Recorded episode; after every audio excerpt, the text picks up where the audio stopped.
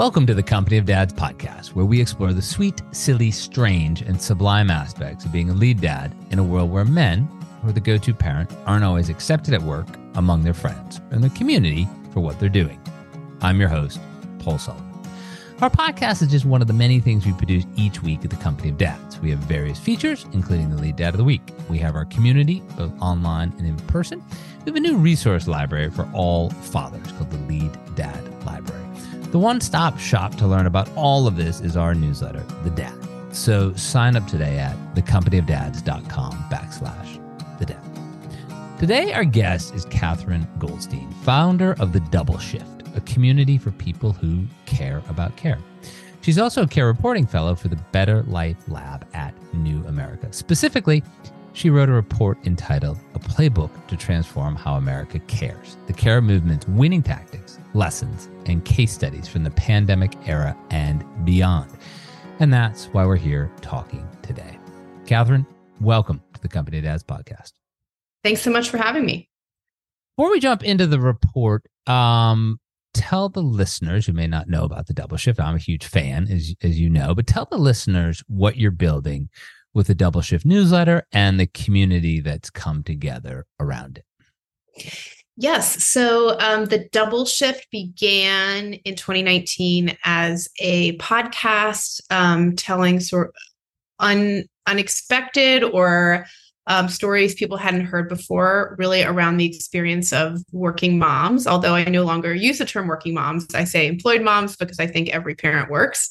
Um, and uh, it has evolved now. The podcast I, is not in production at, anymore, but has evolved into a weekly newsletter and community that really focuses on the forces that shape family life in America. And I, um, this year, have been writing about a wide range of topics. I've been thinking a lot about community building. I've been surprising myself by writing about organized religion. I've been um, thinking a lot about what the care movement is and what it could be. Um, so, very wide ranging stuff that isn't your typical t- tips and tricks aimed at parents. Um, and we have a member community and, and monthly hangouts and, and other ways for people to connect. I love it. And as you know, you know, what we're doing at the company of dads, language is very important. We talk about but lead dads. I mean, describe lead dads as the go-to parent, whether they work full-time, part-time, or devote all their time to their families. In that last category, I just got off the phone um, before our podcast with a fellow who just opted to become what he calls a stay-at-home dad, and I stopped him right there and I said, "You're not a stay-at-home dad. You know, no parent stays at home. Parents may wish they would stay at home, but you're a lead dad who devotes all of his time to his children." Um, I, I'm so excited to talk about this report, but a playbook to transform how America cares. How did this project come about? Take us back in time. I know you worked on it for quite for for all a better part of a year, but how did it all start?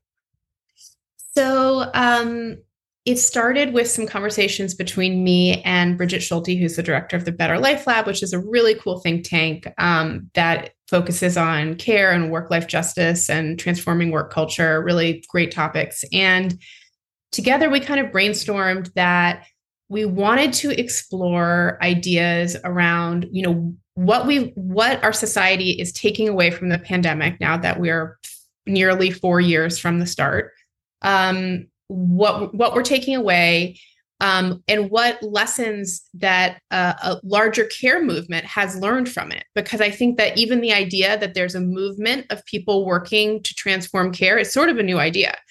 Um, and we wanted to focus on concrete tactics and real world solutions, not beautiful policy ideas that we could dream up and would be amazing and tell you all about it and how it and basically would never happen. But what are the things that are happening in the at the local level, at the state level, and community levels, in activist circles that are transforming our our care world, and how can we elevate those lessons and learn from them and replicate them throughout the country?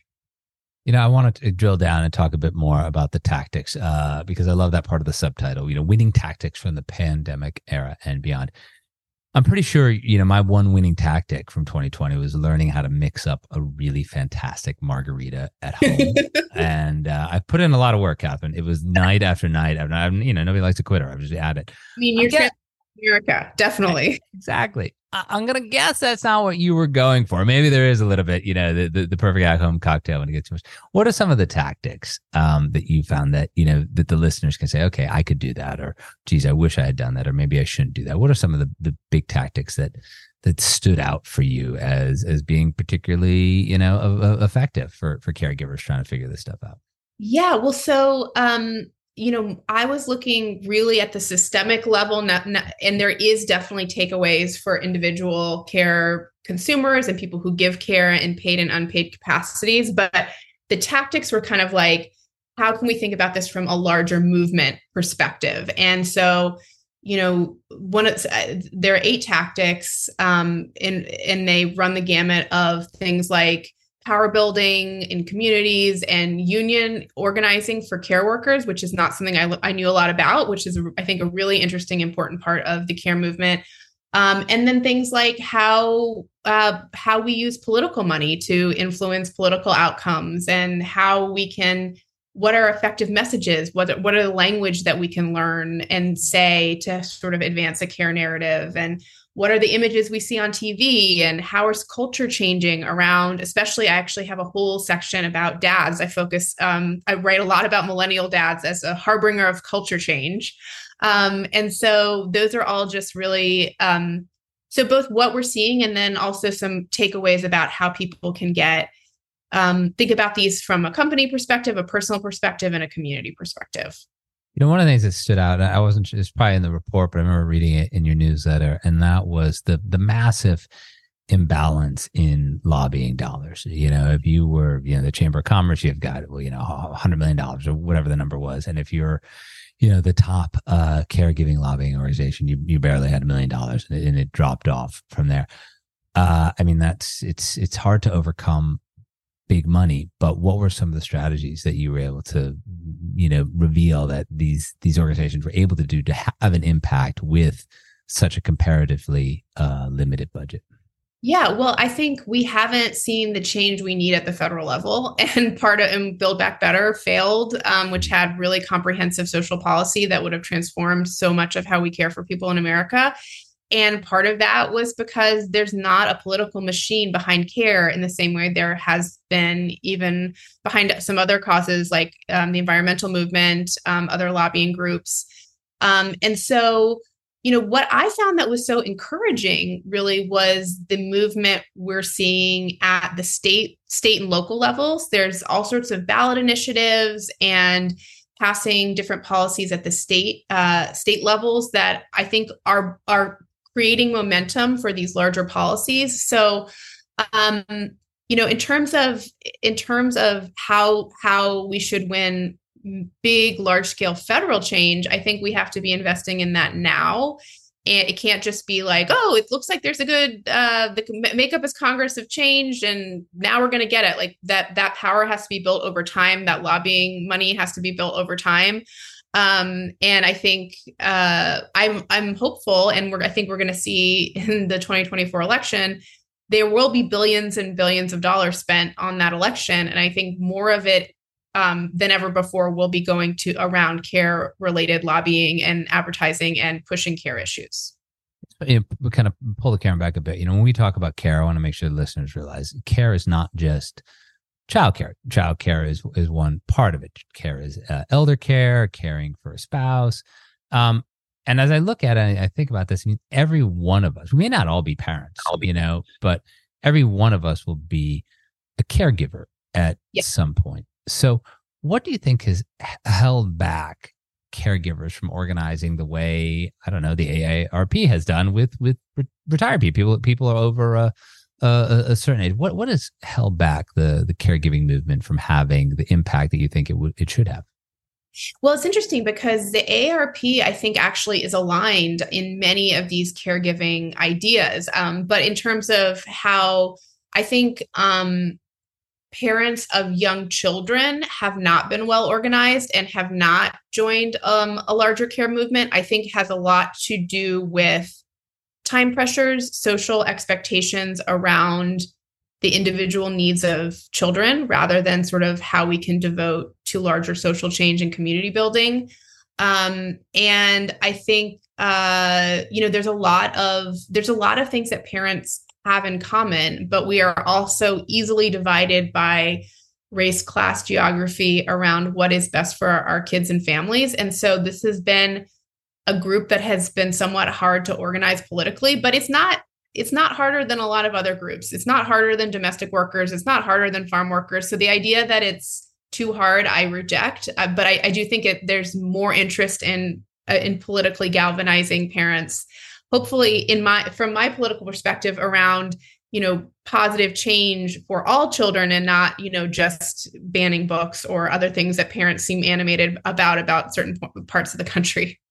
Yeah, and obviously, you know, we're focused here on on fathers, on families, and children. Uh, not that we don't care about it, old people, but you know, it's not, yeah, not really, not. Um, but I know you're still in, you know, the sort of that that pre five year old uh stage, and I have just finally uh passed it with my youngest, who is now six. My girls are six, 11, and fourteen. But that, you know, three month to five year period is brutal for and expensive. And all that you know we talk about all the wonderful things about kids and you know we can all agree on that. But just from a logistics point of view from a cost point of view and it affects everyone. I mean 83% of married heterosexual couples in america both people work. And so if both people are working that means they need to find somebody to help care for their kids. Why you know what what have you seen um, in that age bracket particularly the the three month to to five year old where there's there's hope. Are there certain states that are doing it well? Are there certain policies that are particularly positive?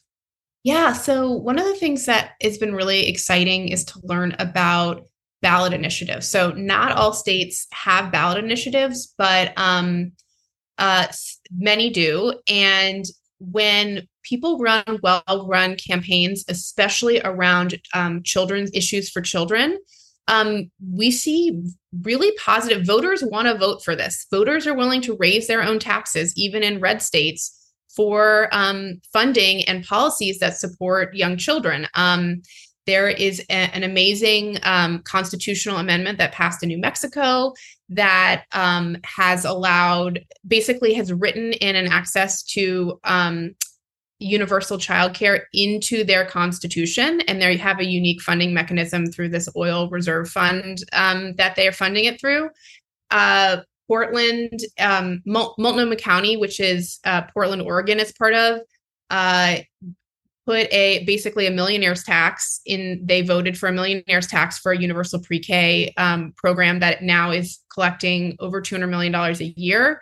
So um, there are a lot of opportunities for that kind of funding. I think those are some of the easiest ones to explain to voters and are um, people are having the most success with. But uh, there are smaller places. Uh, there's other voter um, ballot initiatives that support funding for birth to age five and other kinds of programs that aren't just specifically, you know, pre-K, et cetera. So um, I'm when you the thing is is that these aren't really partisan issues when you ask people you know over 80% of people support um, you know, childcare support. It's not really a red blue issue. This is popular in red and blue states. It's really the politicians that are the problem. When we put it directly to voters, like people are happy to vote for it and they're happy to pay for it. Yeah, there was a couple couple months ago, Senator Kennedy from Louisiana, not to be confused with any of the senators from Massachusetts. He's about as conservative as he can be, as red as red can be, and he compared these issues to uh, golden retrievers. And essentially, he said it was an artful way of saying everybody loves a golden retriever, which is of course true. Like who doesn't love a golden retriever or a lab? And that's, you know, and he's a deeply conservative person, but he said, look, we can agree on this. Um, yeah. When you think about there, there is this consensus, as you said, 80%, yet um, there is something that's holding people back because uh, uh, uh, 100% of states have uh, children in them uh, who are under the age of five. So th- there is, you know, this is not a specific issue. Are, uh, specific issue. There, any states where there are subsidies going to companies to private companies for them to sort of step up and and do something or for them to offer some sort of benefits and then perhaps get a break on their corporate taxes for for their employees anything you've seen there yeah, so um, there are a couple of states. I know Michigan is one. I believe they're piloting one in my home state of North Carolina called a TRISHARE program, which is the child care program where uh, the government pays a third, uh, companies pay a third, and the consumer pays a third. Hmm. And so they are they're piloting kind of these public some public private partnerships. Definitely there's experimentation around that and I think we're in a situation with childcare where we need every experiment, we need every pilot, we need every solution. Um, I think, you know, the consensus among uh, experts is that for a real transformation of the childcare system, we need some big federal investment. This can't really be solved by the private sector or just at the state level, but certainly there can be some really big um, positive developments can be made in those areas. So, um, yes, TriShare is definitely around yeah. and it's a good it's a good model for getting for seeing this as a problem that affects everyone, not just, you know, parents. You know, I've been asking you questions that have leaned toward hopefully uh, positive answers, but through you know all your research and writing this, what were some of the really dispiriting things that you you you found? I mean, one of the things that I liked about this report was that I got to really focus on a lot of solutions. And um, and hopeful things in general because that doesn't isn't how our world feels most of the time and so saying hey you know this is how this is why this county that went uh, voted you know 57% for trump just passed you know passed a children's initiative like this is cool. This is exciting that there are places where you know people really care about care. Um i think that the thing that is uh is dispiriting uh, is uh, is dispiriting for me about this is probably the money and politics element that um, this movement is so important and impacts so many people but part of it is that we have not it has not been politically um, resourced to make positive change. And then also i think you know another another part of it which i think is really important is that the reason that we don't have these policies, the reason that Build Back Better failed, which would have transformed um, and our care economy, um, is basically because people, large companies, pow- large and powerful companies, don't want to pay more in corporate taxes, and they are very powerful. And I think we need to name that that is the reason. Like we can't yeah. have nice things. Um, yeah. and it's not about necessarily, and they have a huge political influence, and so it's not that people disagree about it and you know i feel like we we need more things in america where people agree on and we can feel good about making people's lives better not just preventing catastrophe. And i feel like care is just such a winning issue in that way. And it's frustrating to see i mean it's just a classic story of it's basically like villainous corporate behavior. So you know uh, I, i'm all for calling that out in 2024 and beyond. You know, you talked about you, you know, you can't come on the Company Dads podcast and us not talk about dads. You talked about the hopefulness among millennial fathers. Um, yeah. come through. To talk, talk, tell me a bit about why you're hopeful that millennial fathers might be better than uh, I don't know, baby boomer dads. Well, I, I, um, I think millennial dads are some of the most important harbingers of culture change around caregiving and valuing care that I see. And so I wrote really extensively. Maybe we can put a link to the um, a newsletter I wrote about this as well in the show notes or something. But um, basically, um, millennial dads are the most involved. And of course, there are you know we can add in a few people like you know Paul. I know you're Gen X. We'll we'll add you in honor as an honorary. so, my husband is Gen X also. Um, but uh, basically um, they millennial dads again speaking in broad terms are the most involved dads in the history as, of modern fatherhood in terms of um, their involvement the um, the the way they the time they put into caregiving the nuances that they are committed to their ongoing commitment to equal partnership, which I think, you know, is an imperfect thing. I don't think that you can say you have an equal partnership and stay that way forever. It's an ongoing um, process. And I think that um, we need to celebrate that. It's not that everyone, you know, should get a cookie every time they change a diaper, but from a cultural, well, you, would be quite fat and probably have type two diabetes at the end of that because you change a lot of diapers in the course of being a dad. Um, but but in terms of the systemic things, like I think we need to praise. Um, we need to really praise men for taking the, their fully amounted paternity leave. Um, and it it's really important. I think men are unexpected voices in the caregiving conversation, and people listen to unexpected voices in different ways. Um, you know, even for example, um, when Mark Zuckerberg took his first paternity leave, this was international news that a CEO of his his level, I think he took eight weeks, maybe. This was like a gigantic deal, and a lot of other men, I think, felt like that helped enable them to take paternity leave in the future. And then when his third kid came around, nobody was caring how much paternity leave he took. That, that's a great point about Zuckerberg. But I also think, you know, more broadly, sort of any leader it doesn't have to be the CEO, but it could be, you know, somebody, a people manager, you know, what formerly known as, as middle managers. When they model it, it makes a huge difference. But when they don't, uh, it has a huge, you know, detrimental impact. And the ones who may not be modeling it are uh, Gen X or in a leadership position or or uh, you know baby boomers. What do you say? You know, are, are there was there anything from your research that showed sort of productive, optimistic ways to get those you know slightly older you know leaders to sort of not you know we, you hear these stories all the time about oh you know when i had my kids they were young and i missed everything and people say it in a boastful way not in a remorseful way did you see anything that showed, you know, sort of movement on that front where, you know, there could be more productive modeling um, for for younger employees to, to take that full leave? Well, one of one of one piece of research I love is that paternity leave is contagious. Yeah, so that's a great way to put it. Yeah.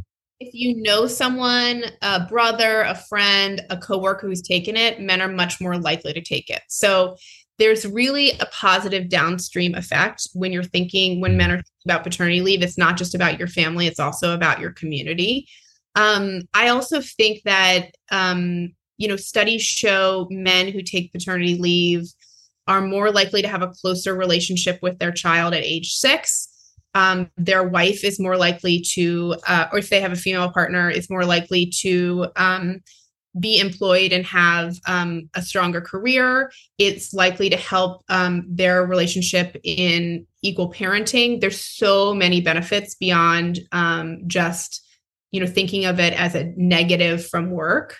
Um, and I, you know, I honestly, I think that a new generation of dads, like, they just aren't going to stand for the idea that they're going to miss all these important moments. I think that we're, we're normalizing that that's not normal and that there's you know that job isn't going to be there for you on your deathbed you know i yeah. think there's a lot more questioning about what we actually get from work and trying to focus on things that really bring joy and meaning to our lives you know in a newsletter you wrote about this you you it had a very provocative title which I, I, I won't remember exactly but it was something along the lines like should we continue to praise fathers for you know, or should we continue to praise men for being fathers? And of course, the knee jerk reaction um, would be no. Why? You know, they're they're parents as well. But you came to the conclusion that yes, we should praise them. And and I get you joke. You know, you, you don't get a cookie every time you change a diaper. Um, that would be unhealthy. Um, but uh, you know, there is that notion of praise, and and I I can see it coming from moms, but from other dads. Unpack that. Why is it important that you know men are praised in some reasonable form for acts that you know women and mothers have historically done uh, out of expectation. I mean, we all like praise. we all like praise. You are great, Katherine. there you go. We all like praise, and parenting is hard. And instead of I, you know, the one of the conclusions I came from this to this from this newsletter was not just we should praise dads for doing the hard work of parenting, but we should praise everyone because it is hard. And um and I think that if we want to, for example, normalize paternity leave, you know, it, it's it's amazing to me. Um, I think most of the people in my life know, you know, my I do tons of work on moms and care and gender equity. And, you know, people are still really surprised that my husband can handle all three of our children when I go out of town, you know? And um, it is hard. I'm not like, I am, it, I'm having a great time when I go out of town. I'm not saying it's not hard. so he deserves praise because that is hard um, and not just because he's a dad doing it. And I think if we want people if we see behavior we like, we should celebrate it. I mean, I think the flip side of that is like, you know, you see the dad taking the baby out of the restaurant and four grandmas come up to him and was like, You're an amazing. you didn't drop him. How did you manage not to drop your child? He held this baby for 10 minutes, dad of the year. I mean, that's overboard but you know it it does suck when you miss your dinner is cold and you're you know comforting a crying baby you know and that's okay to acknowledge that i, I do think some of the praise um, especially from older generations had to do with how terrible right. the yeah, fathers yeah. were in previous generations so there's the trade-off perfect spot to end. Uh, Katherine Goldstein, founder of the Double Shift and the author of the new report, a playbook to transform how America cares. Thanks so much for coming on the Company of Dads podcast today. Thanks so much for having me. Hey, and to end on a praise note, you really are great. Thank you, Paul. You. thank you for listening to the Company of Dads podcast. I also want to thank the people who make this podcast and everything else that we do at the Company of Dads possible. Helder Mira, who is our audio producer, Lindsay Decker, who handles all of our social media, Terry Brennan, who's helping us with the newsletter and audience acquisition, Emily Servin, who is our web maestro, and of course, Evan Roosevelt, who is working side by side with me in many of the things that we do here at the Company of Dads. It's a great team, um, and we're, we're just trying to bring you the best in fatherhood. Remember, the one stop shop for everything is our newsletter, The Dad. Sign up at thecompanyofdads.com backslash The Dad. Thank you again for listening.